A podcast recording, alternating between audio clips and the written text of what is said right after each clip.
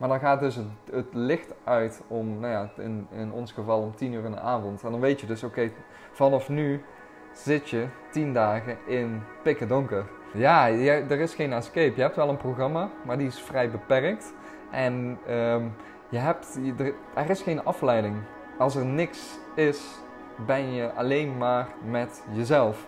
Dus je hebt met jezelf te dealen. Dus alles wat daar nog aan frictie zit, aan, aan woede of verdriet. Of toen kwam pas die berusting en die dankbaarheid van wauw, ben ik dankbaar voor het leven. En zo'n moment van overgave en helemaal in jezelf keren en dat doorvoelen. Ja, dat, dat, in onze maatschappij gebeurt dat veel te weinig. En het kan zoveel brengen.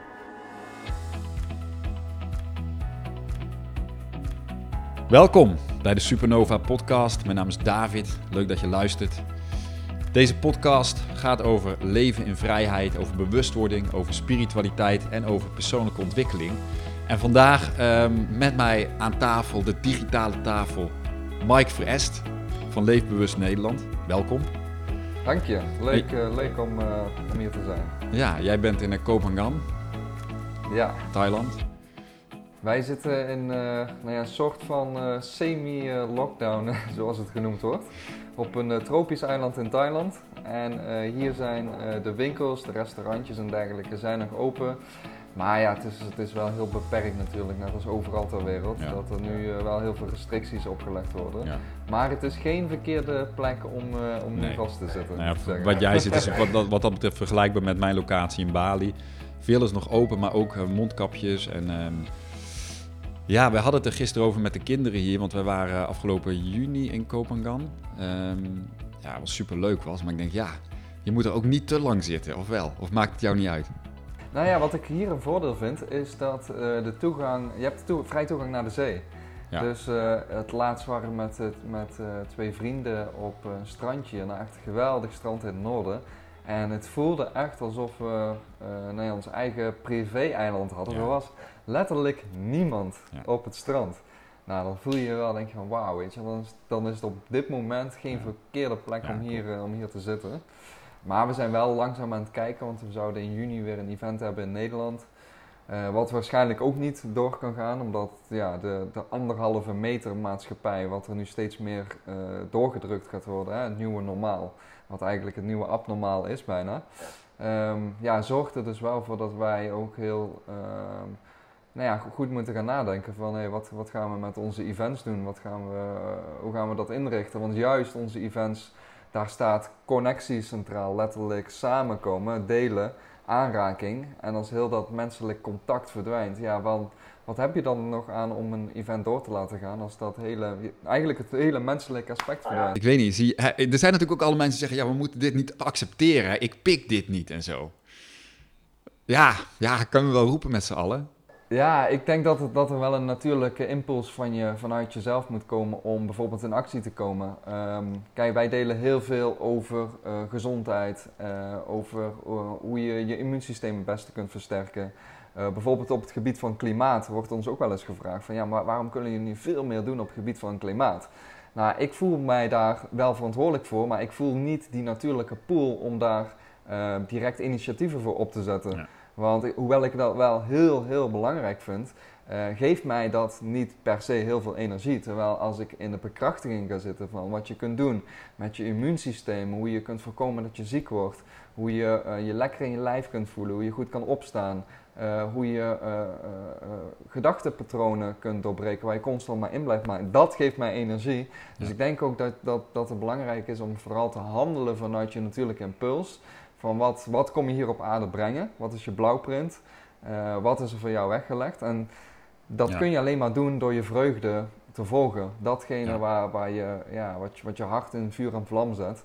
Van wauw, dit, dit is hetgeen wat ik wil neerzetten. En soms Ja. kan dat zijn een, een, een, een actie tegen 5G of een actie tegen vac- vaccinaties of een combinatie daarvan.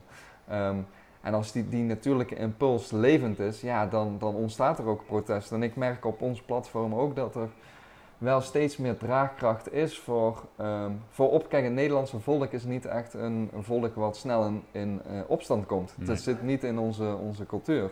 Maar ik merk nu wel dat ehm, hoe langer de mensen thuis zitten, hoe meer ZZP'ers, en dat zijn er veel in Nederland, getroffen worden door deze maatregelen, hoe meer het gaat borrelen en hoe meer opgekropte woede, misschien wel van jaren, tientallen jaren naar boven komt, totdat uh, de mensen echt aangeven, nou nu is de maat vol, nu is het klaar. Want ik geloof echt, en uh, dat zie je ook, dat mensen uiteindelijk meer angst hebben voor uh, het verliezen of voor het hebben van geen inkomen dan voor een potentieel virus wat maar weinig dodelijk is, wat blijkt uit de allernieuwste cijfers.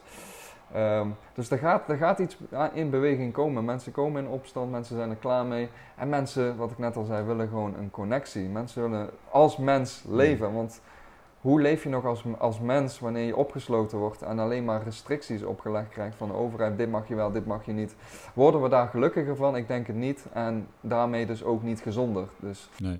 Interessant punt uh, vind ik, en daar schaak ik me helemaal achter, is dat je zegt van ja, je moet wel je, je, je innerlijke impuls volgen, wat geeft jou blijdschap. En ik heb daar ook heel veel over bij mezelf onderzoek over gedaan. Van ja, David, ben ik dan. Wat, wat voor rol speel ik dan bijvoorbeeld? En ik denk, ja, je moet echt blijven bij wat geeft je energie. En er zijn heel veel mensen die vanuit een negatieve energie of vanuit een negatieve impuls proberen een verandering teweeg te brengen. En ik geloof daar niet in. Ik geloof niet dat je vanuit een heel negatieve, vanuit boosheid of frustratie of woede een verandering teweeg kan brengen. Het kan, wel een, kan natuurlijk wel helpen om te voelen van wat leeft er in me.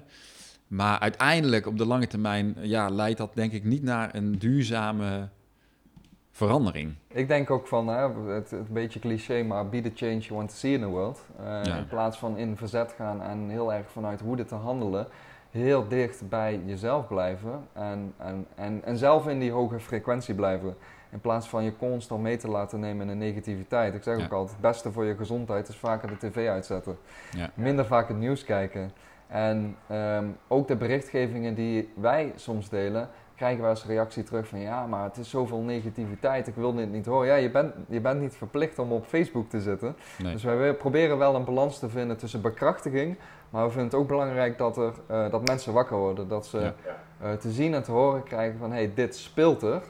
Maar het is wel belangrijk om dat weer terug te koppelen naar jezelf, naar je eigen autonomie. Van oké, wat kan ik daar zelf mee? En ook wat kan ik er niet mee? Dus waar je zelf geen invloed op hebt, uh, dat ook naast je neerleggen. En accepteren en, en loslaten inderdaad. Het woord zegt het al. Los, loslaten kun je niet forceren, dat moet je laten. Um, om, om ja, de kunst daarvan, om dat, om, om dat juist helemaal in te, te integreren in jezelf, is denk ik de basis voor, nou ja, voor alle genezing en ook voor rust in je hoofd en emotionele gezondheid. Ja. Um, nou, het wordt steeds belangrijker om te kijken van uh, nu de wereld, uh, uh, je ziet aan de ene kant zeg maar in, in, in de, de kringen waar wij in verkeren, wat meer rondom holistische gezondheid, bewustwording. Hè, we, willen liever geen 5G. We willen geen, niemand die ons verplicht om te laten vaccineren. Weet je, we willen vrijheid. Um, om toch iedere keer terug te koppelen naar van oké, wat doet het met mij en wat moet ik ermee? En dat is toch iedere keer de balans, vind ik. zie dat ook bij mezelf. Van ja, ik kan me ergens druk om maken, kan er iets van zeggen. Oké, maar terug naar mijn dagelijks leven. Welke stappen neem ik nu en verantwoordelijkheid nemen voor mijn gevoel, hoe ik me voel uiteindelijk? Ja, ja, ja zeker. Dat, dat is het allerbelangrijkste. En ook de, de, de eigen autonomie over jezelf. Ik zeg altijd, uh, je bent je eigen beste dokter. En niemand anders kent ons lijf beter dan wijzelf. Dus ik verbaas me soms dat mensen op advies van een arts uitgaan, wat totaal uh, counterintuitive is. Van ja, maar ik voel totaal anders dat ik dit niet wil doen. Maar ja, de dokter zegt het, dus dan doe ik het maar. Dus we hebben onze, onze verantwoordelijkheid bijna compleet in handen gelegd van autoriteiten en van geleerden. En ja, daarmee, het woord zegt het al, geleerden, daarmee plaats je ze eigenlijk al boven jezelf. En daarmee uh, ja, zeg je eigenlijk impliciet van zij weten het beter dan mij. Dus geef je ze vol recht om beslissingen voor je te nemen. En wij willen juist de boodschap uh, vanuit Leefbewust Nederland naar buiten brengen van nee, kies voor jezelf, je eigen autonomie. Jij bent baas over je eigen lichaam en je kent je lichaam het allerbeste. En, um, en kies voor medische vrijheid, want dit, dit, dit is jouw lijf hier. Dit, dit heb jij gekregen en niemand anders. Ja, duidelijk. Hoe ben jij zelf eigenlijk op dat hele pad van... Um ja, holistische gezondheid uh, beland. Je zei mij eerder in een gesprek van ja, ik heb mezelf, ik ben een soort guinea pig voor mezelf. Ik, doe, ik probeer alles en ik, doe, ik ben een soort, hoe, hoe zei het precies? Uh, uh, ja, ik, Ik, ik, ik, ik, test alles op mezelf uit, want ik, ik heb wel zoiets van don't, don't share it if you don't wear it. Deel niet iets wat je, wat, je, wat je zelf niet hebt ondergaan of waar je zelf het fijne niet van weet. Dus ik heb zoiets met alle adviezen, die, dat, dat moet, je, moet je zelf aan de lijve uh, ondervonden hebben. En het is, het is ooit begonnen bij, um, bij de documentaire Food Matters. En dat is nog steeds een van de beste documentaires die er is. wanneer je iets wat meer wil weten over wat gezonde voeding en, en mm. superfoods en sacred foods met je lijf kunnen doen. En heel de rol ook van de farmaceutische industrie. Iets wat, uh, nou ja, als je daar tien jaar geleden een opmerking over maakte, dat uh, de, het geld in de ziekte zit, nou, dan werd je voor gek verklaard. Nu, tien jaar later, zie je uh, die bewustwording aan het wakker worden wel bij de mensen. Dan zien ze ook van, ja, hey, fuck, dit, dit is echt zo. Het is de meest krachtige en meest machtige bedrijfstak samen met de, de, de, de, wapentak ter wereld. En de manier waarop zij geld verdienen is door ziekte te creëren en daarvoor uh, medicijnen te ontwikkelen. En dat zie je ook gewoon terug. Daar is vriend en vijand het over eens. Dat is geen conspiracy theory.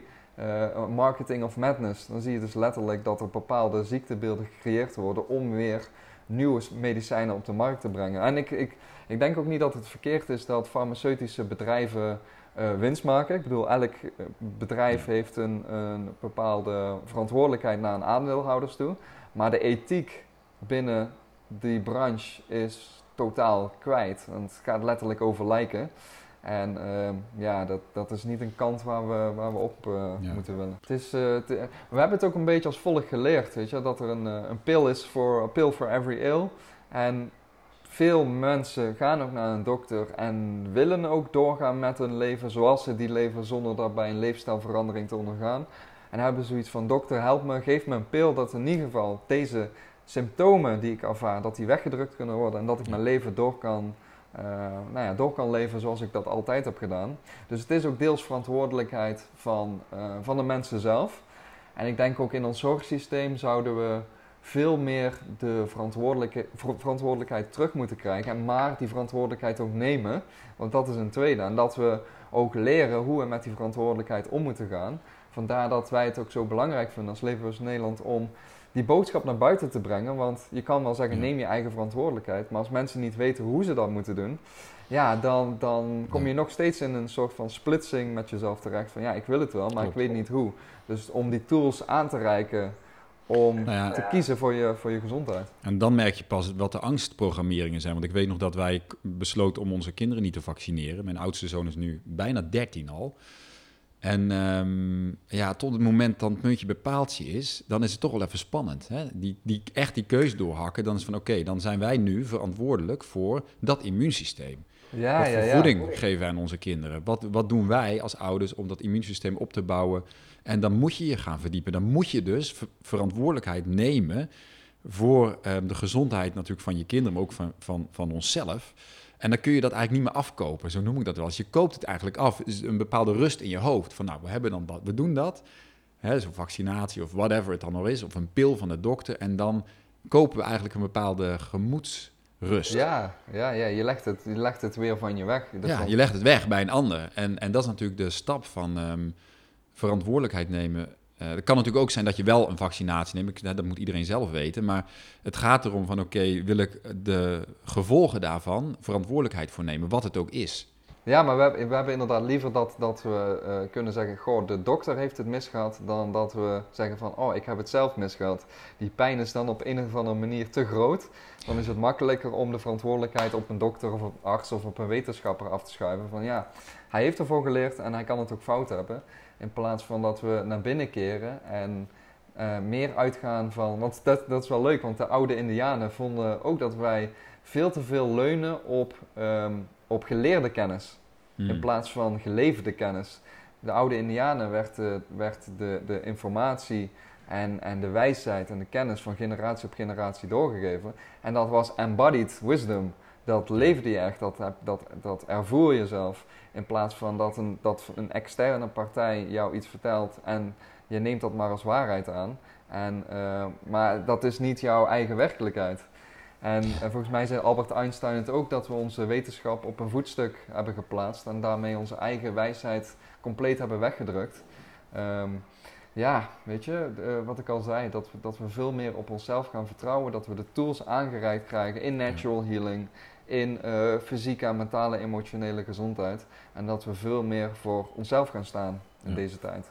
Wat zijn ehm, ja, de top drie dingen, ik noem maar even zoiets, hè, die volgens jou ehm, aan de basis staan van een holistische gezondheid? Ja, misschien zijn er veel meer, maar ik wil er wel even wat dieper op induiken met jou.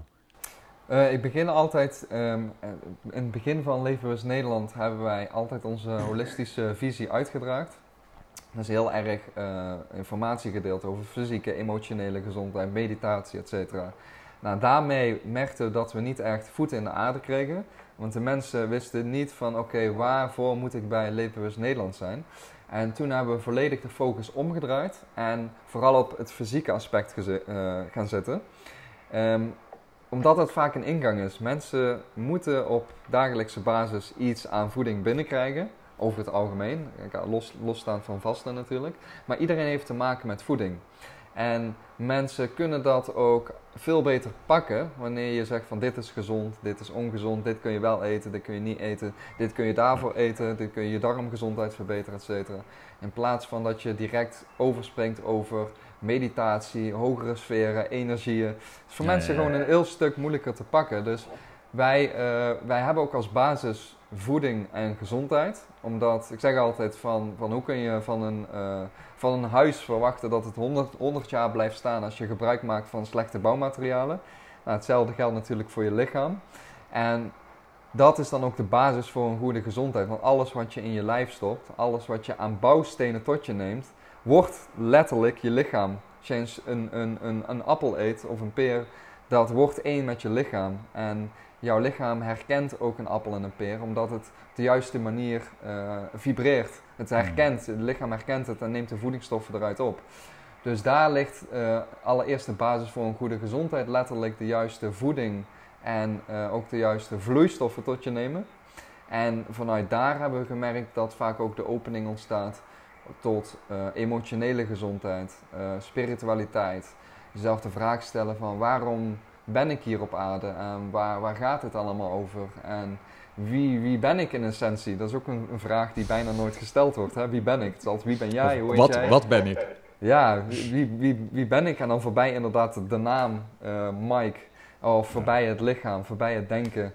En ja, die contemplatie begint vaak pas wanneer er Ehm, wanneer er ook gezonder gegeten wordt. Want je lijf komt in een hogere staat van zijn, een hogere frequentie. Waardoor je dus ook veel meer opening creëert, ook voor uh, emotionele gezondheid.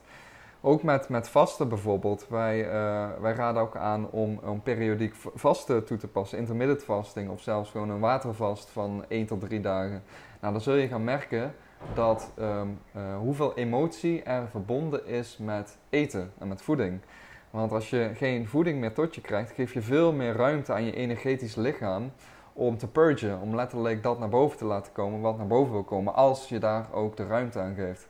Dus het is zo mooi dat, dat het dat holistisch is, allemaal met elkaar verbonden. Gezonder eten, zet weer een deur open naar uh, emotionele gezondheid als je daarvoor open staat.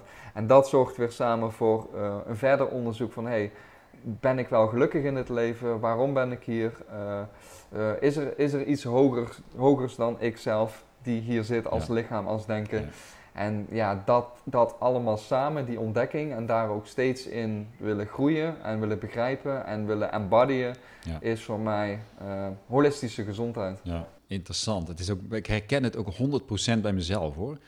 Op het moment dat je de empowerment gaat voelen van oké, ik kies wat ik eet en ik kan mijn voeding totaal veranderen en mijn gezondheid in eigen hand nemen, dan kan je eigenlijk alles wel veranderen in je leven. Want voeding is ook heel erg met de paplepel ingegoten. Hè? Gewoon die boerenkool met worst, ik noem maar iets, of whatever. Gewoon allerlei gewoontes die we dan zeg maar, hebben. Op het moment dat je die gewoontepatronen, zeg maar, dat doe je natuurlijk ook neurologisch iets met je, met je hele toestand. En de energie van de voeding natuurlijk die je verandert, ja, dan dat opent de deur naar veel meer. Ja, ja, ja zeker. Ja, dat, en dat heb ik zelf gemerkt. En dat is voor ons ook de logische ingang geweest vanuit, vanuit Leven Bewust om eerst op dat aspect te zitten. En, uh, um, nou ja, en wat we ook gemerkt hebben in, in. En dat is wel grappig, want soms denk je van: oh, ik heb last van, van mijn schouder of iets zit er vast. Uh, misschien een knoopje of ik heb verkeerd gezeten, maar het kan letterlijk emotie zijn. Dus letterlijk, wij, wij hebben ook een, een opleiding gedaan bij Mantak Chia in, in Thailand. Uh, Taoïstisch uh, de-armoring, bodywork, emotional detox. Hmm. Waarbij we dus zelf hebben ondervonden dat emotie op celniveau opgeslagen kan worden. En voor mij, ik, ik, ik geloofde dat wel en ik dacht van oké, ik, uh, ik, ik, dat klinkt logisch.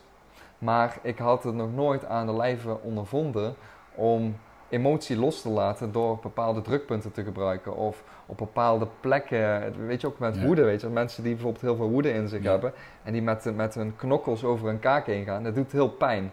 Dus er zit heel veel spanning in opgeslagen. En voor mij heeft dat in één keer wel een opening gebracht toen, um, en ik heb dat samen met mijn vrouw gedaan, zij ook met bepaalde drukpunten bezig was en totaal in ontspanning was. En in één keer bij mij de herinnering naar boven kwam op mijn zeventiende dat mijn overgrootoma, want die heb ik nog heel lang gekend, dat, die, dat ik nooit gerouwd heb om haar dood. Uh, want ik, ik was, het was in een periode waar het uh, uit, uitging met mijn eerste vriendinnetje. Mijn opa kwam ook toen te overlijden. En dus ook mijn overgrootoma. Dus ik heb die rouw nooit op een juiste manier kunnen, kunnen verdelen.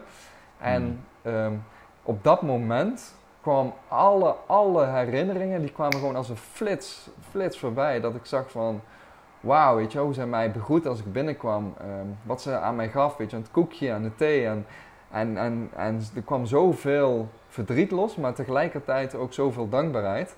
En hoe goed dat voelt om dat, om dat te kunnen uiten. Want die, dat verdriet, dat lijkt dan, oh, pijn en verdriet. Nee, maar er zit heel veel dankbaarheid in. En, en uh, contentment en vreugde ook. Van wauw, wat dankbaar dat ik dat, ik dat, uh, ja, dat, dat mogelijk is geweest. Het is zo bijzonder, het lijf, het lichaam, wat, wat gewoon de dingen opslaat. Van nou, dit, dit kan, kan ik nu niet verwerken, dus ik hou dit vast voor een periode dat dit wel kan.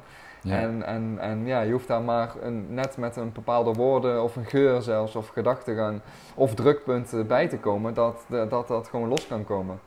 Ja, ja ik, vind, ik vind het heel bijzonder. Ja, bizar hè, dat het lichaam uh, echt alles onthoudt eigenlijk. Misschien niet uh, dat we bewust bepaalde dingen wegduwen die we niet willen, die we willen herinneren, maar alles zit gewoon in het lijf uiteindelijk. Je kan er niet voor weglopen. Maar het is ook, het is ook een beschermingsmechanisme van, van ons lichaam. Want als, als we als uh, kindje van drie zien dat, dat, uh, dat bijvoorbeeld onze vader onze moeder tot bloedens toe op de grond slaat, ja, wat kun je daar als drie of vierjarig kind aan doen? Je hebt, laat staan als volwassene. Dus als kind kun je daar heb je daar totaal geen invloed op. Dus je stopt dat in je onderbewuste. Uh, als ter bescherming van jezelf. Dat, want dat moment is te heftig om te verwerken. Kun je niet verwerken, dus het wordt weggestopt. Maar het is wel iets, een bagage die je meeneemt. En die van invloed kan zijn, en meestal ook is, op relaties, op... Uh, uh, uh, op je werk met collega's. Weet je wel, mensen hoeven een bepaald knopje bij in te drukken en dat wordt weer getriggerd. Dus de vraag is dan ook: durf je dat aan te kijken? Durf je dat los te laten in een veilige omgeving? Dus wij werken ook veel met, met woedewerk, met um, de osho-actieve meditatie, waarin oh letterlijk de ruimte wordt gegeven om Oh, om die catharsis, om, om letterlijk los te laten, te bewegen. En, en wanneer het lijf helemaal wild beweegt, dan wil datgene wat zo heel erg naar beneden is gedrukt, wat onderbewust, komt dan naar de oppervlakte. En om dat los te laten, ja, geeft zoveel bevrijding. Uh, ik, heb ook een, ik heb ook eerdere, voor de luisteraar wie wil, ik heb eerdere podcasts, twee afleveringen met een man die heet Maitreya. Dat is een Indische man die ook regelmatig in Ubud komt, waar hij hier ook die meditatie geeft. En ik heb een aantal podcasts met hem, dus voor wie interesse heeft. Ah, ja, um, maar waar ik benieuwd naar ben, Mike, jij hebt ook heel veel gereisd. Sinds 2016 ben je echt als uh, digital nomad ook uh, de wereld over aan het reizen. En je hebt ook allerlei stammen bezocht. Um, je bent op allerlei plekken geweest die maar met zeg maar, holistische gezondheid te, maken hebben. Wat zijn voor jou de, de meest waardevolle inzichten die je zeg maar, op je reizen of bij bepaalde stammen of weet ik het wat zeg maar, hebt mogen leren? Nee, ik denk de inzicht zicht ook een. een uh, want ik heb het idee dat het allemaal puzzelstukjes zijn geweest. Waarbij ik uiteindelijk wel het grotere geheel steeds meer helder krijg. Uh, zo zijn we bijvoorbeeld op de Filipijnen geweest, uh, op het eiland Siquijor. Nou, Siquijor is een eiland wat bekend staat om de natural healers en shamanen. En we zijn daar eigenlijk per toeval een vrouw tegengekomen die ons een soort van inwijding daarin geven. Nou, we konden niet heel goed met elkaar communiceren, maar op mm. energetisch niveau gebeurde daar zo ontzettend veel. Mm. En um, wat ze ook zei van, en wat mij nu pas steeds meer duidelijker wordt, van you also have to believe. En op dat moment, toen in het begin van mijn reis, dacht ik van ja, maar ik, ik snap het niet, want wat, wat bedoel je nu? You also have to believe. Hij was met, ze was met allerlei kruiden bezig en toen zei ja, but it's important that you believe. It's important that you believe. Believe brings healing. En ik, ik kon er niet Ik dacht van ja, maar het werkt toch of het werkt niet. Totdat ik jaren later ook meer in het werk ben gedoken van uh, Bruce Lipton en uh, Joe Dispenza. Ja. The Power of the Mind. Uh, dat je letterlijk jezelf kan genezen. Maar dat de geloofsovertuiging voor een groot deel bepaalt of je geneest of niet. Want iedereen kent, kent het, uh, weet je wel, het placebo-effect. Van uh, uh, de ene groep krijgt een, een, farmaceutische pil, de andere krijgt een suikerpil. Hoe kan het dat, dat sommigen van die de suikerpil krijgen, dat die genezen van een bepaalde klacht of ziekte? Nou, dat komt puur door het geloof. En dan zeg je, ja, maar dat is het placebo-effect. Maar het geeft wel aan dat het een placebo-effect echt is. En ook dat er zoiets. Superkrachtig. ja, heel krachtig. En, en dat er ook zoiets, het, het, het, het tegenovergestelde nocebo-effect, dat negatief, negativiteit, negatieve gedachtegangen, negatieve overtuigingen van ik ben ziek, ik ben ongezond, letterlijk dat ook creëren. Dus dat, dat, dat zijn van die puzzelstukjes die dan uh, uiteindelijk samenkomen, waar wel heel bijzonder zijn geweest. Um, maar dat was dus echt in het begin van onze reis. En daarna zijn we nog bij um, nou ja, bijvoorbeeld Wim Hof geweest, Mantak Chia, eh, een week in het donker. Uh, wat dat is dat? Mant Mantachia is een... Dat is, dat is eigenlijk de grootste autoriteit uh, op dit moment in de wereld uh, op het gebied van Taoïsme. Okay. Dus hij is ook bij London Real geweest, of je London okay. Real kent. Ja. En ja, hij is een hele bijzondere man. En hij, heeft, hij heeft ons dus begeleid tien dagen in het donker om echt te werken met je energetisch lichaam. Maar dat kan alleen maar wanneer je ja, je senses, hè, je zintuigen, een soort van, uh, uh, ja, hoe noem je dat in het Nederlands? De, de sensory deprivation. Je zintuigen, ja. Ja, dus dat je ogen, je, je hoort bijna niks meer, je ziet niks. Dus je moet alles op tas doen. Dus je, je intuïtieve vermogen uh, wordt steeds groter. En je krijgt letterlijk geleerd om met je energetisch lichaam te werken. Om te sturen, aan te sturen, naar beneden te brengen. En ja, dat, dat, dat brengt zo ontzettend veel. En dan zeker ook de, de expeditie die wij met Wim Hof hebben gedaan. The Power of the Mind, Mind over Matter, zoals hij het zegt. Uh, zo bijzonder. Ook in, in het ijs. Dat hij, dat hij zegt van ja, we gaan normaal gesproken gaan we twee minuten in het ijs. But fuck that shit, we're going in 10 minutes in the ice. En dat iedereen elkaar aankijkt van wow, fuck, gaan we dit echt doen? Uh, yes, because you can do it with the power of your mind. En zijn bevlogenheid en zijn, zijn speelse karakter en en hoe hij jezelf ook meeneemt, want dan ga je in dat ijs en je, de overlevingsmechanisme gaat aan. Alles in je brein zegt: ga eruit, want je gaat dood. En daardoor heen ademen. En, en, en dan, dan, dat is voor mij werkelijk een meditatie. Want, want je brein geeft een soort van op als, uh, als je niet toegeeft aan de, de overlevingsschreeuw. En dan in één keer ontstaat er zoveel rust in je hoofd. En je brein geeft eigenlijk op van ja, als jij niet luistert naar mijn overlevingsstrijd, dan kan ik maar beter heel rustig worden, want dan kan ik beter in rust doodgaan. Dus voor mij is dat, dit ijs is de ultieme meditatie. En ook voor Wim Hof, als je zijn verhaal kent, dat hij zegt dat hij, um, hij is zijn vrouw verloren, die heeft zelfmoord mm. gepleegd. En het enige wat hem um, uh, bescherming gaf, of, of wat hem in zijn rouw kon verwerken, was, was, was de kou, het ijs. Hij zei, the ice is my warm friend. En om daarin te zitten, dat, ja, dat is zo bijzonder. En dan de dans erbij, muziek. En ja, dat heeft echt heel veel gedaan. En ook mij geleerd van, er kan zoveel spelen in je hoofd. Er kan zoveel chaos zijn. Maar je hoeft, je, ja, je, hoeft, je hoeft jezelf daardoor niet te laten belemmeren of jezelf daarin mee te nemen. Want het zijn allemaal, weet je, gedachten zijn allerlei hordepaarders die voorbij komen rennen. We hoeven niet op elk paard te springen. En hoe veel chaos er ook is, er is altijd een stiltepunt, een rustpunt in jezelf waar je op kan intunen. Waardoor het heel druk kan zijn, weet je wel, aan de periferie, maar die stilte die kun je wel in jezelf ervaren. Dus uh, ja, dat was uh, een van de meest bijzondere uh, ervaringen. En die, die tien dagen in het donker, daar ben ik ook al nieuwsgierig naar. Ik denk dat veel mensen denken van, ja, die zouden dat misschien wel willen, maar hoe creëer je daar ruimte voor in je leven? Dat weet ik niet. Dat kan misschien altijd wel. Waarom willen ze een weg? Maar hoe, hoe ervaarde je dat? Ja, het is heel intens. Het was grappig. Er was, er was wel één uh, meisje die, want we komen daar binnen dan op, in het begin zijn nog de lichten aan. Dus je kan een beetje je, je weg daarin vinden van oké, dit is mijn kamer, hier staat mijn bed, hier is het toilet. Is het een, was het een huis of zo waar je dan Of, Het was een heel groot huis met een, een, een soort van binnenplein, waar dan de, ehm, de teachings plaatsvonden. En aangrenzend aan die binnenhal, aan het binnenplein, zaten kamers. Dus dan had je Mhm. een stuk of tien kamers, denk ik, en iedereen had zijn eigen kamer. Eh, dus je hoeft, op het moment dat je je kamer uitloopt, kom je in de zaal terecht. Waar je, maar ja, je hebt daar wel je eigen plek tussen 50 andere mensen. Dus maar alles heel- was dus in het, alles was in het pikdonker. Ja, ja alles, alles is donker. Maar Al- was, er- was er wel eten of was het ook een vaste? Nee, ja, deels vast. Je krijgt wel eten, maar heel beperkt. Je krijgt Ja. drie keer per dag een heel klein beetje eten. Dus iets van gedroogd fruit. Eh, je krijgt ook supplementen die, eh, die je helpen om je pijnappelklier te activeren. En ook om, om die te verschonen. Welke En- zijn dat? Sorry? Weet je welke dat waren?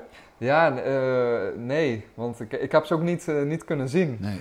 Alleen verteld, ja, dit, dit is hiervoor. Je hebt een, een detox thee wat je krijgt. Dus het is echt Oké. zo'n ontgifting ook geweest. Mentaal, fysiek, emotioneel, spirit op alle vlakken eigenlijk. Maar dan gaat dus het, het licht uit om, nou ja, in, in ons geval om tien uur in de avond. En dan weet je dus, oké, vanaf nu zit je Is tien het- dagen in pikken donker. En- Was het echt pikken donker? Hadden ze het echt alles hermetisch afgesloten? ja, alles is ook met, met, met hout en met plakband. Want zelfs het kleinste beetje licht ga je na twee, drie dagen, vier dagen ga je zien. Want je, zit, je, je, je, hoe heet dat? Ja. je ogen die, die verscherpen zich natuurlijk. Dus die, al, op het moment dat er iets van licht binnenkomt, dan, Je dan zoekt zie- naar licht, ja, dan zie je dat. eigenlijk. Maar het mooiste is, je, je gaat na drie dagen ga je licht zien. Dat is het allerbijzondere. En dat begint met een soort van geknipper aan de zijkant. Alsof, alsof iemand met een flashlight bezig is eh, aan de zijkant van, Hè, wat, wat, wat is dit? En, Ja. en langzaam maar zeker word je soort van verblind door het licht. Ik weet nog dat ik tegen mijn vrouw zei van, eh, het is heel raar. Ik zei, ik, ik zie niks meer. Ik, ik, ben, ik ben verblind. Door, en dan zei ze, ja, maar het is toch donker? Het was al donker. Ja, maar het licht, oh, te, te veel en dan doe je handen voor je ogen. Het donker verandert Maar was het, was het een spiritueel licht of was het daadwerkelijk nog toch iets van licht in de ruimte? Nee, nee, nou ja, wat Mantak Chia zegt, wij zijn lichtwezens. En uiteindelijk vanuit achteruit, achter je ogen, wordt, kan je het licht zien. Omdat je eh, het zo in het donk- donker verblijft. En ook de oude eh shamanen en ehm, de, al de mystics en sages gingen vroeger al drie of vier dagen of een week de grot in voor mystical experiences. Dus het, Ja. het, uiteindelijk je brein gaat ook DMT aanmaken. Dus het is, het is heel vreemd, want je komt in een soort van high terecht zonder, ehm, zonder dat je daarvoor iets ingenomen hebt. Het is echt je natural high, wat, wat heel Ja. anders voelt dan wanneer je bijvoorbeeld een plantmedicijn tot je neemt. Dus je bent er volledig Merkte bij. jij, jij merkte na drie dagen een soort shift, gebeurde er, veranderde er iets of zo? Ja, het gaat heel, heel geleidelijk. Het gaat echt heel, heel geleidelijk. Waar, waar bijvoorbeeld een plantmedicijn inslaat en van wow, weet je wel, ik ben er. Gaat dit in een soort van golven. Van een klein golfje en het zakt er weer. En Mhm. een iets groter golfje en het zakt er weer. En nog iets hoger en het zakt weer. Dus het komt en gaat. En eh, ja, het is wel heel bijzonder dat je in één keer in zo'n ervaring terechtkomt. En, en het gevoel hebt van dat, dat je één bent met alles wat er is. Terwijl je tegelijkertijd nog wel nou ja, die man, die teacher, Mantak Chia, hoort praten over doe dit nu, terwijl je zelf al even uitgetuned bent. En dan weer Ja. terugkomt van wow, nou, normaal doe je je ogen open van oh, het wordt even, eh, het wordt nu wel heel angstig, ik, ik doe mijn ogen open. Nee, dat kan dan niet, dus je blijft, verblijft in die space. En Want die, ehm, die tien dagen, daar had je dan een, een, een soort dagprogramma ook. Want ja, je zou denken, je gaat je op een gegeven moment stierlijk lopen vervelen. ja, je- er is geen escape. Je hebt wel een programma, maar die is vrij beperkt. En ehm, je hebt, er, er is geen afleiding. Normaal kun je nog een, eh, als je alleen bent een boek gaan lezen. En als er geen Ja. boek is, kun je naar het plafond gaan kijken. Of kun je de, de stipjes op de muur gaan tellen. Maar als er niks is, ben je alleen maar met jezelf. Dus je hebt met jezelf te dealen. Dus alles wat daar nog aan frictie zit, aan, aan woede of verdriet of, of, opge- weet je wel, of, of dingen die niet uitgesproken zijn met andere mensen, die komen dan naar boven. Want dat, dat is het enige wat er is. En het is wel bijzonder, want ik ben gewoon mijn hele leven ook weer doorgegaan vanaf mijn geboorte. Je hebt alle tijd van de wereld. Dus ik ben gewoon letterlijk alle herinneringen gaan ophalen van 0, 1, 2, 3, 4, nou zo tot 35. En Hmm. hoeveel, hoeveel berusting dat geeft, maar waarbij ik achter ben gekomen dat, dat we ons zo weinig tijd gunnen voor onszelf. Dat ik echt denk dat we veel meer alone time nodig hebben om helemaal tot onszelf te keren. Want het heeft mij zoveel gebracht. Eh, ook de dankbaarheid van mijn ouders dat, dat ik zo'n fijne jeugd heb gehad en dat ze er voor mij zijn geweest. En toen kwam pas die berusting en die dankbaarheid van wauw, ben ik dankbaar voor het leven. En zo'n moment van overgave en helemaal in jezelf keren en dat doorvoelen, ja, dat, dat in onze maatschappij gebeurt dat veel te weinig. En het kan zoveel brengen. Nee, maar dat, dat, we zijn natuurlijk veel te doorgedraaid in maar doen, doen, doen. Het is gewoon bizar. Ik bedoel. En dus op een gegeven moment, nou, dan moet je dus na tien dagen, uh, moet je dan die, die, dat donkerte breken, zeg maar. Uh, kun je eens even meenemen naar hoe dat gaat? Of wat was je laatste dagervaring bijvoorbeeld? Of je, nou, staat van zijn op dat moment? Na vijf dagen was ik, er, was ik er wel klaar mee. Ik had echt de behoefte van, oké, ik heb de boodschap begrepen. Ik wil, ik wil leven. En, en eh, de dankbaarheid voor het leven wat dan weer terugkomt. Van wauw, wat, wat fijn dat ik, dat ik dit mag ervaren. Weet je wel, dit leven en waar we zijn en, en de kleuren en de, de natuur. En moment dat ik eruit kwam, want wij worden in de avond eruit gehaald. Want als je in de overdag eruit gehaald zou worden, is te intens. Zelfs in het donker moet je, moet je nog een zonne... Nou, wacht, wacht even, voordat we daar naartoe gingen. Je zei, na vijf dagen was ik er klaar mee. En toen heb je toch nog een soort van doorbraak gemaakt, want je moet toch door, je kan ja. niet weg. Ja, ja, dus ja. hoe waren die laatste vijf dagen dan? Nou ja, het is wel steeds een... een um, en dat merk ik bij alles eigenlijk, want ook met de Vipassana, dat je tien dagen mediteert, is het soort van berusting. En ook met plantmedicijnen, van ik wil dit niet, ik wil dit niet, ja, maar het is niet anders. Ja. Dus je hebt er maar mee te dealen. Dus, en, en dat is ook zo'n waardevolle les voor het leven. Van, ja, je, je kan maar beter gewoon zakken en berusten in wat is, dan er tegen ingaan, kan, dan er tegen ingaan. Maar dan merk ik wel in mezelf van oké, frustratie naar boven, van ik ben klaar. Oh ja, nee, heeft geen zin. Ik ben hier nog zo lang. Oh, de frustratie komt weer naar boven, dus het wordt gezien. Weet je wat? Het wordt gezien en daardoor verdwijnt het ook weer. Ja, um, ja dus die, die laatste vijf dagen zijn uiteindelijk redelijk relaxed gegaan. Maar ik merkte na, op dag vijf wel even een moment van, oh, ik wil dit niet meer. Maar ja, dat, dat, ik ben ook niet iemand die half werk doet. Ik denk van, ja, als ik hier committed voor ben, dan ga ik dit, ga ik dit ook aan. Want ik kan mezelf gewoon niet in de spiegel aankijken of dat ik eruit ben gestapt. Of, Waarom? Waarom heb je dit gedaan? Dus ja, en dan na die tien dagen, dan ga je eruit. Nou, ik moest door uh, een stuk of tien gordijnen, waar bij binnenkomst er maar één gordijn was. Dus ik was een beetje in de war. Dus ik, ik heb op een gegeven moment vijf, zes, mijn vrouw liep voor mij, zes gordijnen aan de kant gezet. En ik zei, ben ik er al? En toen zei ze, ja, je, je bent er al, je bent er al. En ik zei, maar ik zie niks. Ik, ik zie niks meer. en toen, toen voelde ik een hand mijn arm pakken. En toen heb ik nog net iets verder getrokken. En toen stond ik pas buiten. Maar ik was echt bang. Ik dacht, ik, ik ben erin blijven hangen. Ik zie nu, ik zie nu niks meer. Dus, maar ja, dan kom je dus buiten. Ook in die binnenwerelden misschien wel. Van... Ja, het is, het is zo, zo intens geweest. En dan kom je buiten en dan is het, ja, je kan bijna niet meer op je benen staan. Lopen gaat, gaat centimeter voor centimeter, omdat je ogen moeten nog zo wennen aan de diepte. Dus het voelt ook, ook heel psychedelisch. Alles draait en beweegt. En, en je bent eigenlijk aan, aan, het kijken van, wow, een takje wat beweegt. Oh, bla oh blaadjes. Wauw, wauw. Oh, oh, wow, boom. Gewoon alles is nieuw. En ook in die ochtend. We zaten in een park in uh, Tao Garden in Chiang Mai, Thailand, noorden van Thailand. Okay. Nou, heel mooi park. Ja, je bent dan zo één met de natuur en, en kijken van wow, hoe bijzonder het eigenlijk is dat, dat de natuur is zoals die is. En, en zeker na tien dagen in het donker, dan, uh, dan is alles een pretpark in je buitenwereld. Zou je dat nou nog een keer doen? Of heb je zoiets van, nou, ik heb dat nu ervaren, nu ga ik weer naar de volgende ervaring? Ja, ik heb nou, hier op, uh, op het eiland heb je ook Earth Domes. Dus ik heb hier ook een aantal dagen in een Earth Dome gezeten. En ik zou het liefst als wij onze eigen plek hebben, want wij reizen natuurlijk heel veel. Wij hebben geen eigen huis, dus waar wij uh, verblijven huren we iets. Maar als wij onze eigen plek, en dat is ook wel onze droom, ons, om ons eigen holistisch centrum neer te zetten, om daar ook een Earthback, een Earth Dome neer te zetten. Dat ik, want ik heb die behoefte zeker daaraan om af en toe mezelf terug te trekken en gewoon drie dagen helemaal in het donker te verblijven. In combinatie bijvoorbeeld met een driedaagse watervast.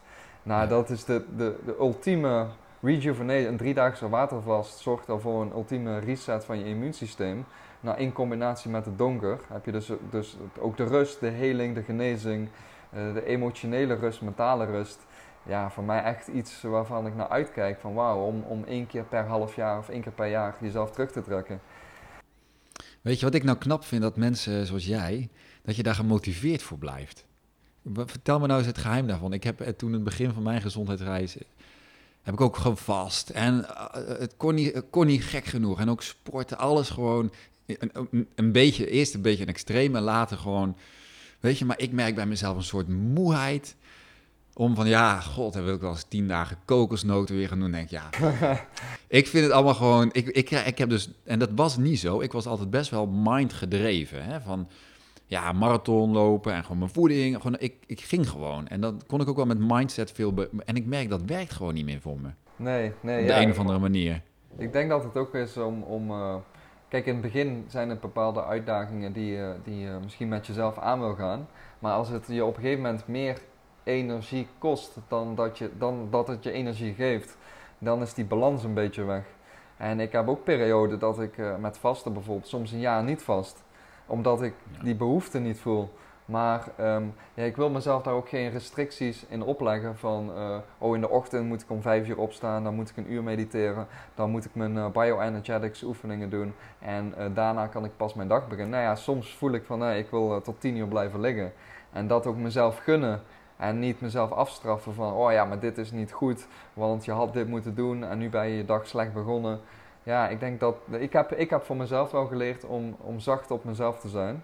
Uh, want, want dat zorgt er uiteindelijk voor dat ik veel meer vreugde en levensenergie ervaar. Wat uiteindelijk natuurlijk het allerbelangrijkste is. Ik merk ook wel van ja, dat is natuurlijk ook een beetje misschien dat westerse, dat uh, doorgedraaide mannelijke, wat maar weer een, een, een box wil hebben of een structuur van zo doen we het, daar gaan we naartoe, een doel. En ja, en op een gegeven moment dat je zacht, ik merk dat ook, ik ben natuurlijk veel zachter voor mezelf geworden. Dus ik merk ook van nou, ik hoef mezelf niet meer te pushen. Nou, ik ben nu wel op een fase dat ik denk van ik wil eigenlijk wel weer um, sporten oppakken, maar, maar niet meer op zo'n pusherige of een, zo van ik moet het manier. Hè, dus, maar, dan, maar dan toch structuur aanbrengen. Hè, dus er moet toch iets van. Ja, ik ben er nog aan het, um, aan het zoeken wat een goede methode is daarvoor. Maar het is interessant hè, dat, dat, dat je ook bewegingen daarin hebt eigenlijk. Ik denk dat het goed is om, om, om een balans te hebben. Kijk, uh, het, kan ook ertoe leiden dat als je alles openlaat, dat je, dat je er lui van wordt en, en totaal niks meer oppakt uh, in het leven. En dat je denkt van ja, maar dit, dit is nu wat ik wil, dus ik blijf lekker in mijn, in mijn nest liggen. Um, dus er zit wel een, een, een, een, voor jezelf denk ik belangrijk om daar een balans in te vinden. Dat het niet doorslaat naar moeten, maar dat je, dat je ook op, zacht op jezelf kan zijn, maar dat je, dat je wel voor jezelf, uh, dat je ook kunt pushen op momenten dat het nodig is. Dat je weet van ja, dit is, en dat, dat is iets wat wij elk jaar proberen te doen om onszelf in een situatie te brengen die wij niet comfortabel vinden, maar waar, waar we dus eigenlijk gedwongen worden om comfortabel te zijn in het oncomfortabele. En ik denk dat dat de essentie is. Uitspraak die, uitspraak die heel veel wordt eh, gezegd hè, door ja, ja, ja, ondernemers, klinkt, ondernemers vooral. Ja, het klinkt cliché, maar dat, ik denk dat dat een basis is. Dat, dat dingen gewoon echt vervelend zijn en niet leuk zijn. Maar dat je jezelf traint om, om dat toch aan te gaan, om daar doorheen te gaan. En, en dan, dan merk je van wauw, weet je, hoeveel energie dat je geeft. Van ik, ik vond dit eng, ik wilde dit niet, ik heb hier een weerstand tegen, maar fuck, ik heb het wel gedaan. Ja, precies. En wat was het laatste dan wat je, wat, eh, van dit, deze ervaring? De meest recente hiervan? Dat je zei van wow, toch gedaan. Um, even denken. Dan, dan denk ik dat dat ik, ja, dat is met Wim Hof geweest, het laatste. De laatste ervaring is, uh, is met Wim Hof geweest. Dat, uh, dat hij ons ook echt gepusht heeft. Van ja, je, je kan 10 minuten in het ijs. Je, je hoeft er geen 2 minuten. Als je je mind, als je, je mind daartoe zet en traint, kun je 10 minuten, kun je alles. Je kan jezelf genezen als je dat wil. En ja, ja dat, dat, dat, is zo geweldig geweest. Dat mensen met allerlei auto-immuunziekten. Sterker nog, hij heeft er nu ook een wetenschappelijke uh, condities laten zien dat zijn methode werkt. Het is harde wetenschap. Het is niet meer iets wat zweeft van oh, leuke ademhaling. Want hij werd een beetje als charlatan neergezet door de medische, uh, uh, medische gemeenschap. Ja. Maar nu heeft hij, hij heeft de medische tekstboeken veranderd met zijn methode. Ja. Zo krachtig is het. Ja, zo iemand kun je niet meer negeren. En zeker niet de onderzoeken spreken gewoon voor zich. Dat is gewoon uh, niet meer um, weg te denken. Ja, hij heeft laten zien dat, dat je met willens en wetens je autonome zenuwstelsel kunt beïnvloeden. En hij zei, niet alleen ik, want ik word als een bijzonder mens gezien, iedereen kan dit doen. En hij heeft dat in wetenschappelijke uh, omgeving laten zien dat uh, de mensen die hij ook getraind heeft ingespoten kunnen worden met een endotoxine, een dode bacterie. eh, waar, je normaal, eh, waar normaal je aangeboren immuunsysteem op reageert. Eh, dan krijg je hoestklachten, je, je eh, koorts, nou ja, noem maar, maar op. Door die ademhaling wordt je ehm, aangeboren immuunsysteemsreactie wordt onderdrukt met die ademhaling. Maar, tegelijkertijd in de achtergrond werkt wel het immuunsysteem, de witte bloedcellen, werken door. Hoe bijzonder Ja, ja, is dat? Van, ook voor mensen met allerlei auto-immuunziekten. Door deze methode, de ademhaling, Ja. toe te passen, eh, je gezondheid weer in eigen hand te nemen. De ademhaling. Iets waar we totaal niet aan denken. Maar dit kunnen we beïnvloeden en daarmee ook onze gezondheid. Ja, super.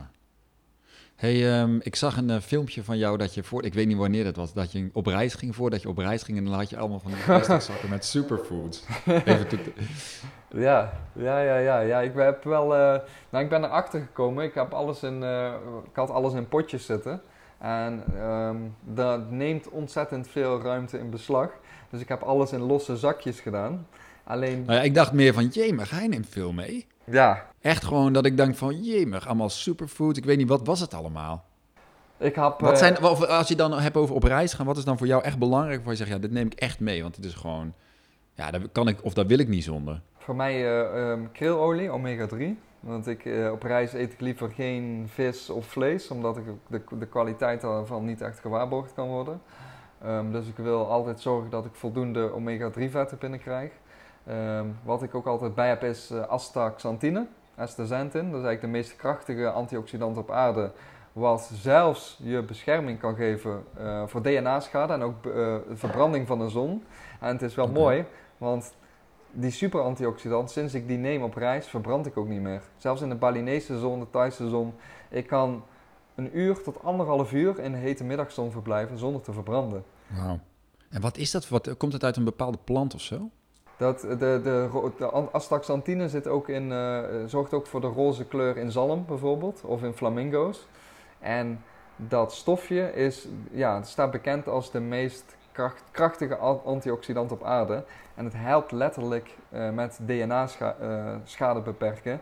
En het, van, het is een van de weinige supplementen die je ehm, bloed-hersenbarrière kan eh, doorbreken. Dus het komt ook letterlijk in je hersen terecht. Dus het geeft hersenbescherming. Mocht je het nog niet Ja. kennen, google het zeker. Doe er onderzoek naar. Ast- astaxanthine. Moeilijke naam, maar eh, Google Ja, ik had er nog nooit van gehoord. Nee, ja, het is echt, nou, ik ben helemaal fan daarvan. Dus dat is absoluut iets wat altijd meegaat. Ook voor bescherming van, eh, van de zon natuurlijk, straling en ook voor het Het is trouwens wel interessant dat je dat noemt over die ehm, verbranding. Want het is natuurlijk verschrikkelijk, al die spullen die je op je lijf smeert. ehm, wat in de winkel ligt. En, en ik, ik, ik weet het ook dat je voeding, natuurlijk hoe gezonder jij bent, nou hoef je niet te verbranden. Nee, nee, ja, juist hoe meer ondervoed je bent, hoe Ja. groter de kans op verbranding. En eh, ja, op het moment dat je, dat je eh, nou ja, sterker nog, vaak zie je de mensen die het, het meest huidkanker hebben, melanoom, komen het minst in de zon. Want vaak komt het ook op plekken voor, eh, aan de binnenkant van de benen, op, in de, weet je wel, onderaan je arm, op Ja. plekken die nooit exposed zijn aan de zon. Dus vitamine D is juist heel belangrijk om allerlei vormen, zelfs huidkanker, te voorkomen. Maar dat wordt ons niet verteld. Hoe belangrijk vitamine D is. En ook met de middagzon wordt ons, ons letterlijk gezegd: vermijd de middagzon. Maar juist de middagzon zorgt ervoor dat je, dat je lijf vitamine D kan aanmaken. Dus ik zeg altijd: ga juist in de hete middagzon, maar doe dat geleidelijk 10 minuten, 15 minuten. En stop, weet je wel. Je kan, je kan letterlijk zien wanneer je lijf voldoende vitamine D heeft opgenomen. Wanneer je je broekje iets naar onder trekt en je ziet een, een lijntje weet je wel, van de zon. Dat is eigenlijk een Ja. teken dat je lijf voldoende vitamine D heeft eh, opgedaan. Dus ga ook niet bakken in de hete middagzon. Want verbranding is het meest schadelijke. Ja. Zorg dat je niet verbrandt. Maar ga niet steeds om eh, vier uur in de middag in de zon zitten. En denken dat je daarmee vitamine D opneemt. Want dat is niet zo. Dus dat, da- die boodschap is gewoon heel belangrijk. Zorg voor, voor voldoende vitamine D. Ook zeker in de, in, eh, de wintermaanden supplementeren. Maar in de zomer ga in de hete middagzon zitten. Voor een aantal minuten. Afhankelijk van je huidtype. Zodat je ook vitamine D op kan doen. Interessant. Ja, Zo het is belangrijk. stil. Er wordt niet verteld. Ook een, eh, weet je, de zon, en waarom is dat zo? De zon staat eh, ten opzichte van de atmosfeer in een bepaalde hoek. En de zon laat onder andere UVA-straling, UVB-straling door. Maar UVB-straling zorgt voor de aanmaak van vitamine D. Maar de UVB-straling, als de zon te laag staat, die wordt een soort van afgebogen door de atmosfeer. Dus die komt niet meer door. Dus de zon moet Mhm. vrij hoog staan om eh, voldoende vitamine B, eh, UVB door te laten, zodat je lichaam vitamine D kan aanmaken. Vandaar dat het ook heel onmogelijk is om in de wintermaanden. Ja, Dan staat de zon sowieso heel laag. de zon staat veel te laag inderdaad. Alle maanden met, eh, met daarin de letter R. eh, eh, dus januari, februari, maart, april. Vanaf mei kun je, kun je weer vitamine D opdoen vanuit, vanuit de zon. En de andere overige maanden is het eigenlijk gewoon heel belangrijk om ja, vitamine D3 Ja. binnen te krijgen. Ik vind het op zich wel leuk om even over superfoods te praten. Superfoods is natuurlijk jaren geleden op een gegeven moment een grote hype geworden. Ehm, en natuurlijk is er ook hype. En, en nou ja, ik ging zelf ook heen en weer van, van alles proberen en doen, naar weer minimaal en dan uitproberen. En waar sta jij in dat hele superfoods verhaal? Nou, ik ben heel erg eh, in die tijd van eh, de superfoods, ben ik ook met die hype meegegaan. Nou, eh, op een gegeven moment had ik wel 20 superfoods. Ehm, totdat ik erachter ben gekomen van, hey, je hebt superfoods inderdaad, maar waarom gaan we niet meer uit van sacred foods? Weet je wel, heilig voedsel wat ons eeuwenlang heeft gevoed en waarvan bekend is dat het, eh, dat, dat het ons helpt bij onze gezondheid. En dus die switch eigenlijk. En, en trouwens ook wetende dat, dat, super, dat het niet goed is om elke dag maar alle superfoods binnen te krijgen. Nee. Want wat veel mensen niet weten is dat ehm, ehm, ehm, bepaalde superfoods en plantaardig voedsel in het algemeen en kruiden. En dat vertel ik vaker, eh, bekend staat als eh stressor food, stressvoedsel. In de goede zin van het woord. Dat het een lichte stress aanbrengt op je immuunsysteem. Waardoor het dus veel sterker terugkomt. Maar als je het alleen maar stress, stress, stress, stress, stress geeft, ja, dan is het too much. Hetzelfde wanneer je te veel sport, is ook niet goed. Dan breng je eigenlijk te veel stress aan op je lichaam. Dus ook om daar een balans in te vinden, is het zeker goed om superfoods tot je te nemen. Alles wat natuurlijk is, van de natuur komt. eh, natuurlijk zijn er ook giftige voorbeelden. Niet alles wat natuurlijk is, Nee, is nee. Maar een, een, alle soorten fruit, appels, peren. Ja, de- daar kun je van uitgaan dat het, dat het gezond is. Weet je. Tegenwoordig eh, hebben, we wetenschappelijk, eh, hebben mensen wetenschappelijk onderzoek nodig.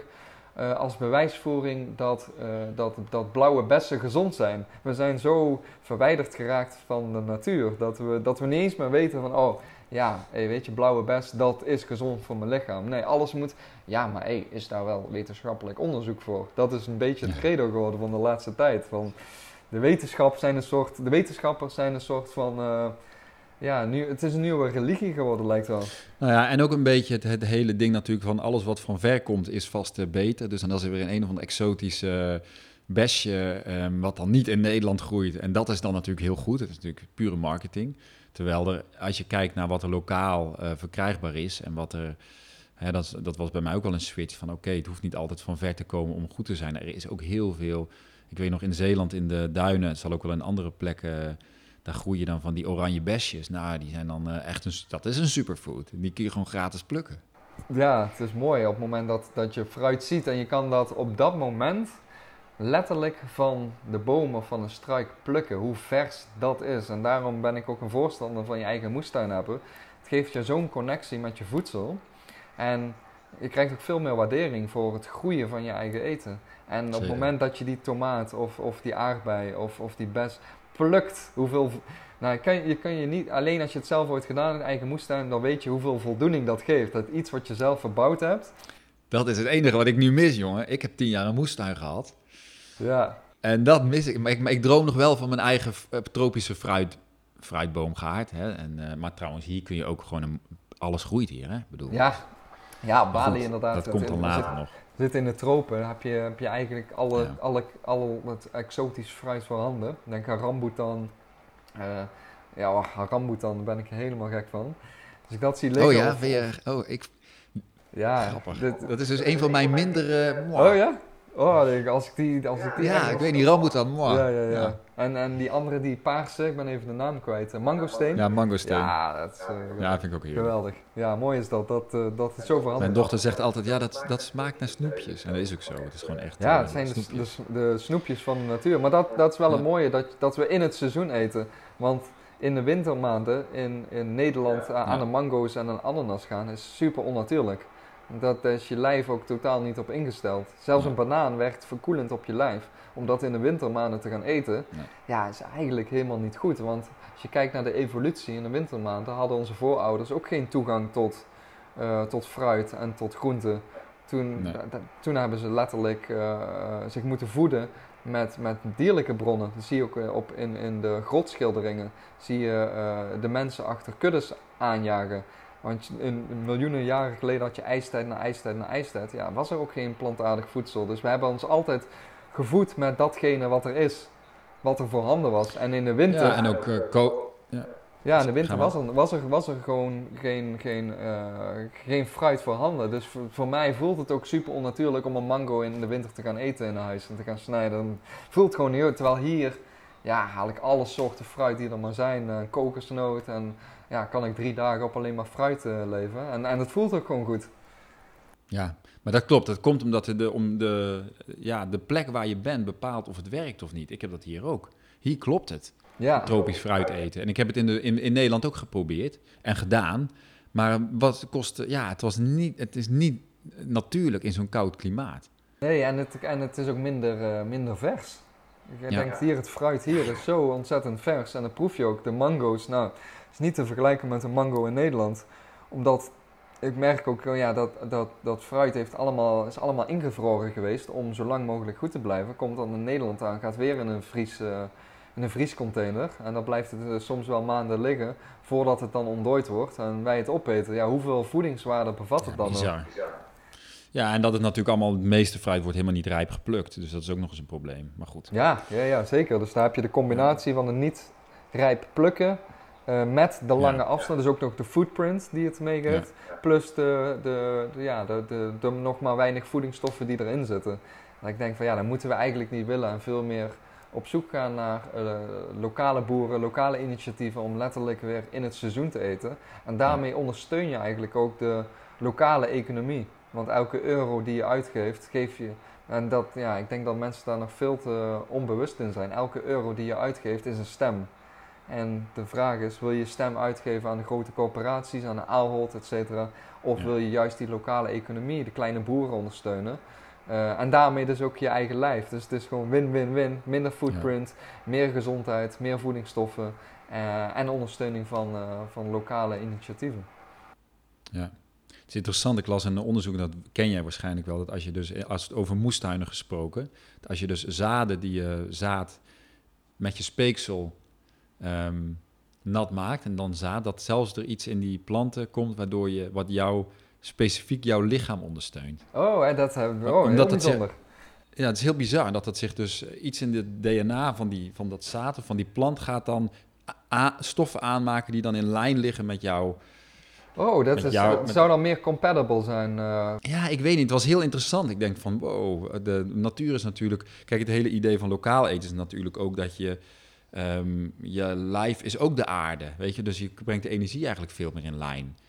Maar dat zit dus zelfs op het niveau van... Op het celniveau kan dat dus ook al letterlijk zo het geval zijn. Ja, ik vond het heel interessant, ja. Ja, klinkt, eh, klinkt heel logisch inderdaad. Want het, de sprouting, letterlijk, ontstaat dan dus door jouw speeksel.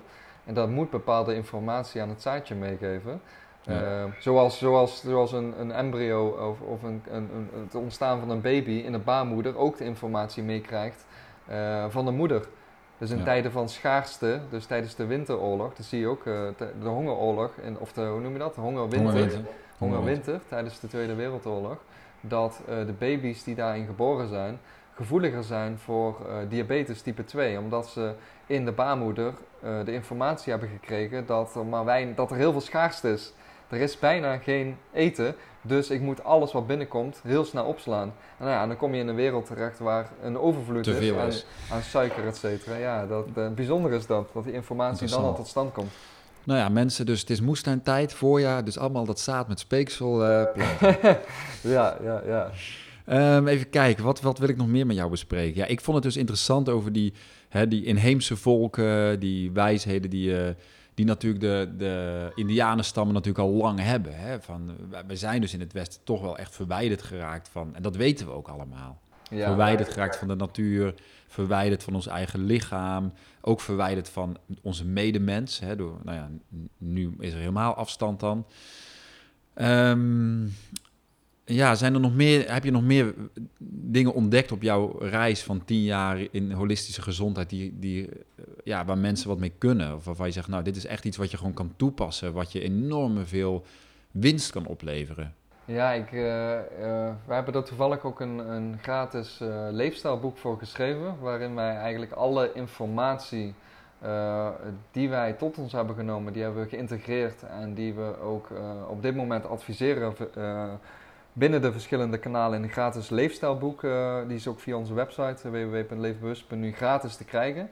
En uh, daarin staat onder andere bijvoorbeeld de ademhaling.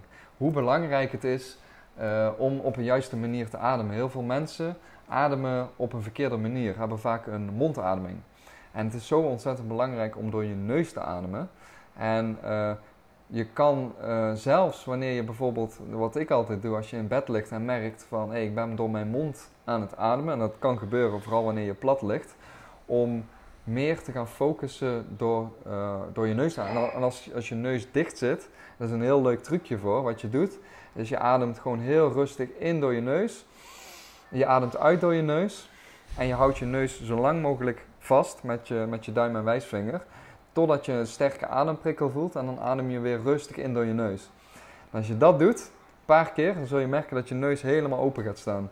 Zo bijzonder. Is uh, Boiteco, Boiteco ademhaling. Dat is een, ook een soort uh, neusretentietijd die, uh, die, die je zelf kan aanmeten. En wat ook een indicatie is van je gezondheid. Dus eigenlijk zou je heel rustig moeten inademen door je neus. Rustig uit, neus dicht houden en een timer erbij. En als dat korter is dan 10 seconden, dan is het vrij ernstig. En een gezonde retentietijd is ongeveer uh, eh, 30 tot 40 seconden. En uh, ja, heel veel korter zegt, zegt heel veel over je gezondheid. Is een, mo een mooie testje om, uh, om ook je eigen ademhaling te testen. En om te zien of je ademhaling verkeerd is, of die goed is, of je te veel door je mond ademt, nou ja, et cetera, et cetera. Interessant. Het is natuurlijk ook bij Wim Hof ademhaling dat hij in het begin ook zo'n testje van, um, vooral na het ademhalen, hoe lang kun je zeg maar in no breath zijn.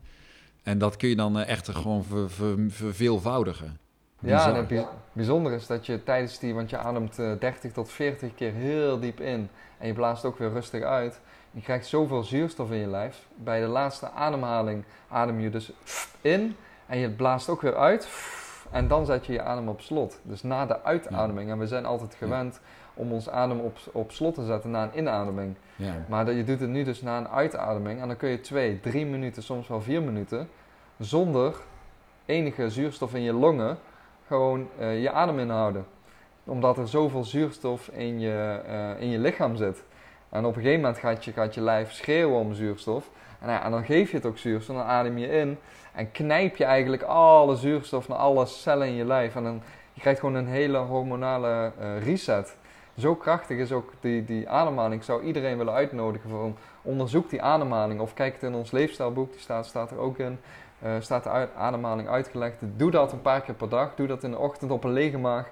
En zie wat dit met je doet, met je energie, met je gezondheid. Hoe je je voelt, hoe je dag van start gaat. Het is echt interessant, want als je gewoon kijkt naar zwemles, je leert happen naar lucht in je longen en dan onder water. Terwijl het helemaal niet effectief is. Nee, nou ja, ik moet er wel bij verbellen, een kanttekening. Uh, doe dit niet uh, in water. Want uh, er zijn een aantal mensen overleden met het gebruik okay. van de Wim, Wim Hof ademhaling in het water. Omdat je lichaam, je kan een soort van korte blackout krijgen. Iets wat totaal ongevaarlijk is, maar natuurlijk niet als je in het water zit. En, Wim... Ja, als je, die ademhaling, als je die ademhalingsoefening doet. Ja, in je retentietijd. Ja, oké. Dus uh, nou, Wim Hof zelf doet het, die heeft 70 meter onder het ijs gezwommen op die manier. Maar ja, uh, ja er zijn altijd uitzonderingen. Mensen, ja. Maar het kan ook zelfs gebeuren wanneer je ademhaling inhoudt, dat je een bepaalde. Het is ook met mensen die aan uh, deep diving doen, weet je, of freediving. Ja. Die in één keer in zo'n bepaalde staat met zichzelf terechtkomen dat alles euforie is en alles oké. Okay, en, ja, en dan per ongeluk inademen, omdat ze, ja, er is geen bewustzijn meer van, oh, ik ben mijn adem aan het inhouden. Dus. Maar ja, de, uit het water, geen probleem. En je, gaat, je, gaat, zelf merken wat, wat voor geweldig effect het geeft. Oké, nou mooi. Wat staat er voor jou, um, ik denk dat we wel kunnen afronden, maar wat, wat staat er voor jou nog komende maanden op het programma? Nou, Nederland even afwachten, maar uh, hoe, la, hoe lang ben je normaal gezien van plan om in Thailand te blijven? Ja, normaal gesproken zouden we in uh, juni alweer terugvliegen, omdat we een uh, detox intensive weekend hebben staan. Maar ja, die hebben we toch moeten verschuiven. Um, ja, het is een beetje de vraag hoe het. Ik, ik, weet dat de evenementen niet afgelast zijn, maar de vraag is tot hoeveel mensen. Vaak in kleine groepen is het wel oké. Okay. Maar hmm. ja, ik wil geen event geven waarbij je de anderhalve meter toestand ja. van toe. Ja, dat, dat, dat kan gewoon niet, want mensen komen juist voor die verbinding met elkaar. Ja. Um, dus ik denk dat wij hier nog tot, uh, ja, tot eind juni ongeveer zitten. En dan hopen we met een, uh, een vlucht mee te kunnen. Ik denk dat we de ambassade nog moeten bellen voor een repatriëringsvlucht. Er gaan niet heel veel vluchten.